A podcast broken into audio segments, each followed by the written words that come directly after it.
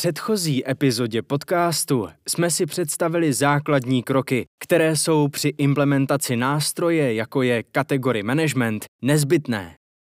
Dnes půjdeme v tomto procesu ještě o kousek dále a podíváme se mnohem detailněji na tvorbu samotných produktových kategorií. Definování kategorií, které v rámci procesu kategory managementu budou v daném řetězci řízeny, jsou základem celého procesu. Kategory management se dá aplikovat na téměř každou kategorii produktů u řetězců velkých i malých, které fungují na principu prodejna, vystavené zboží a volný pohyb zákazníka. Proč právě tento koncept? Jsou v něm obsaženy všechny důležité aspekty stavby a výběru sortimentu, samostatné rozhodování zákazníka a touha obchodů nabídnout to nejlepší, co v rámci sortimentu mají. Umožnit zákazníkům volný výběr, vytvořit příjemné prostředí a nalákat je tak i do budoucna. V těchto podmínkách má zapojení kategory managementu smysl. Prvotním cílem nabídky je vždy definice toho, co chceme v dané kategorii prodávat. A nástrojem, který nám toto rozhodování usnadní, je takzvaný Customer Decision Tree, neboli rozhodovací strom zákazníka. Jde o metodu, která umožňuje lépe pochopit a definovat jednotlivé kategorie sortimentu, určit jejich složení. Když se řekne pečivo, co očekává zákazník, že najde v této kategorii, na tom konkrétním místě, kde chce pečivo koupit. Někteří obchodníci zde budou mít o trochu méně produktů, někteří více. Jde o to, co si v rámci svých řízení kategory managementu definovali, že jejich zákazník očekává. A to samozřejmě platí pro většinu oblastí, ať už jde o sušenky, prací prášky, nápoje, pečivo nebo jiné kategorie, třeba nepotraviny. Na obchodníkovi je, aby si sedl společně se svým týmem kategorii manažerů se specialisty z jednotlivých oddělení, od reklamy po provoz a určil, co v jednotlivých kategoriích bude. Mimochodem je potřeba mít na paměti, že zákazník se běžně neorientuje podle termínů jako baby food, pet food nebo čokoládové produkty. Používá vlastní výrazy a proto je právě vstup zástupců prodejen, který se mnohem lépe orientuje v zákaznickém pohledu, velmi důležitý. Tvorba kategorie probíhá jednoduchým způsobem. Musíme si nadefinovat, které produkty jsou, ať už z pohledu svého charakteru, doby trvanlivosti nebo například technologie výroby, příbuzné. Na základě toho vytvoříme jednotlivé skupiny a určíme, že například vše, co v sobě obsahuje čokoládu nebo kde její podíl převažuje, bude bráno jako produkt spadající do kategorie čokoládových výrobků. Potom nastává druhý krok, kdy si musíme říct, jestli zde máme i nějaké podskupiny. Rozdělit můžeme klasické čokolády, čokoládové tyčinky, bomboniery, ale třeba také produkty s dětským motivem a podobně. Existují samozřejmě skupiny zboží, kde je podobné definování kategorií krkolomné nebo může zákazníka dokonce zmást. Proto je třeba pečlivě plánovat. Principy kategorii managementu lze sice aplikovat na každou kategorii, ale ne u každé kategorie je vhodné vytvářet různé podskupiny. Definice podskupin závisí také na zvolené strategii obchodníka. Vedle těch dříve uvedených si totiž můžeme vydefinovat například i podskupinu luxusních značek. Chceme vystavovat prémiové čokolády s vysokým podílem kaká vedle těch běžných? Nebo pro ně vytvoříme samostatnou sekci? Stejně tak se můžeme rozhodovat, jestli vedle sebe vyskládat stejné příchutě navzdory značce, mít vždy jednu celou značku u sebe bez ohledu na různé formy a velikosti výrobků, a nebo si naopak říct, že nejdříve vystavíme klasicky balené čokolády a až pak ta větší nebo různá další balení. Dalším stupněm rozhodování je, zda výrobky rozdělíme i podle ceny produktů. Na základě toho budeme k zákazníkovi vysílat různé zprávy. Jsme nejlevnější, jsme nejdražší, jsme cenově přijatelní. Vlivů, které do tohoto rozhodování vstupují, je ale samozřejmě více. Budeme se snažit o jasné rozlišení, kdy naše privátní značka bude výrazně levnější, a nebo nebudeme primárně komunikovat cenu, ale zaměříme se na kvalitu a aspekty, které jsou pro zákazníka výhodné. Prvek fair trade nebo třeba nové, zdraví prospěšnější metody zpracování.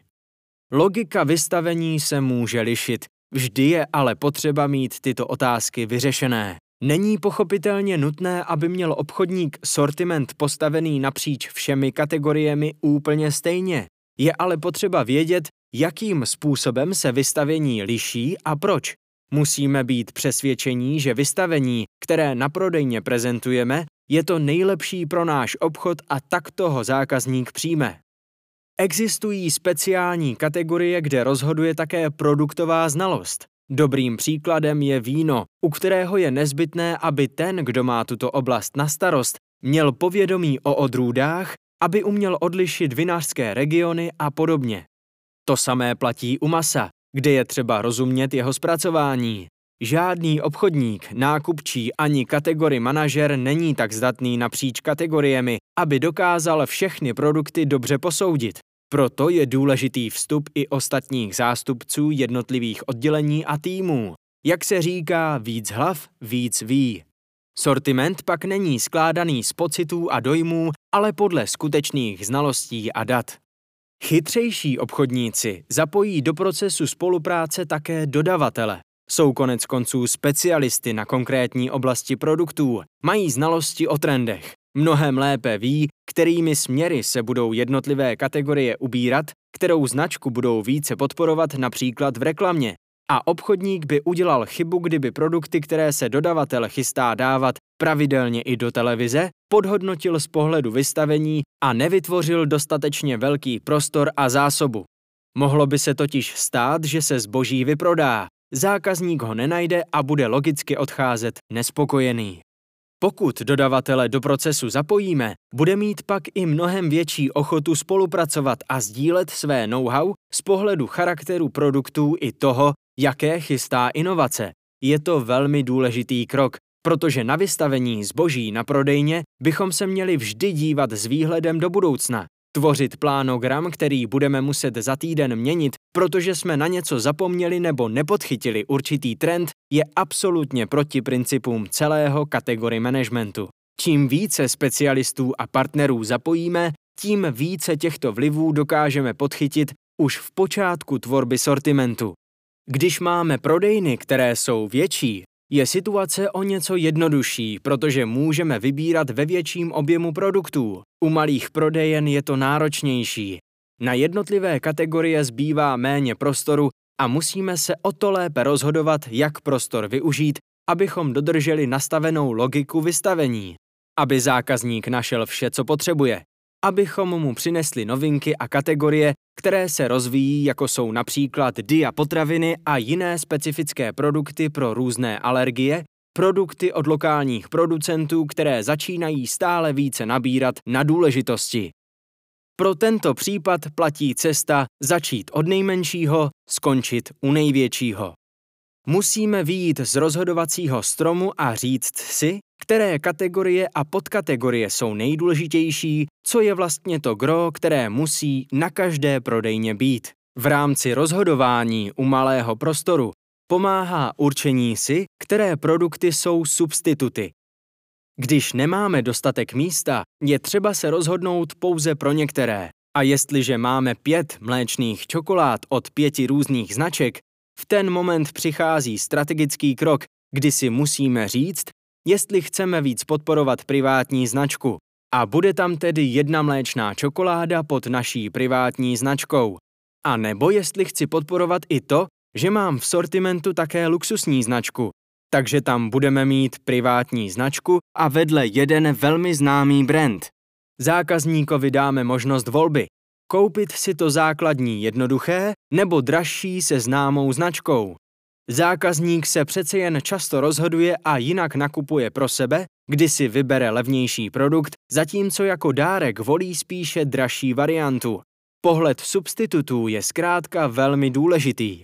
Podobně pak na tom jsou i velikosti a modifikace výrobků. V některých momentech je třeba upřednostnit šířku sortimentu, možnost různých značek, typů výrobků než hloubku tedy například různé gramáže toho stejného produktu. Když si toto dokážeme vydefinovat a určit sortiment pro nejmenší prodejnu, mnohem snadněji a lépe zvládneme vystavení pro ty větší. Taková je logika stavby sortimentu. Vždy začít od nejmenšího prostoru prodejny, protože právě tam musíme nejvíce aplikovat strategii, kterou chceme mít. Jen tak je možné zachovat plán vystavení mezi odlišnými formáty obchodů v rámci celého regionu. Díky velké obsazenosti prodejen v České republice se totiž běžně stává, že zákazníci nenakupují jen v jednom formátu, navštíví jich více. A je proto potřeba ukázat jim zhodné prvky, které posilují loajalitu a pozitivní náhled na obchodníka.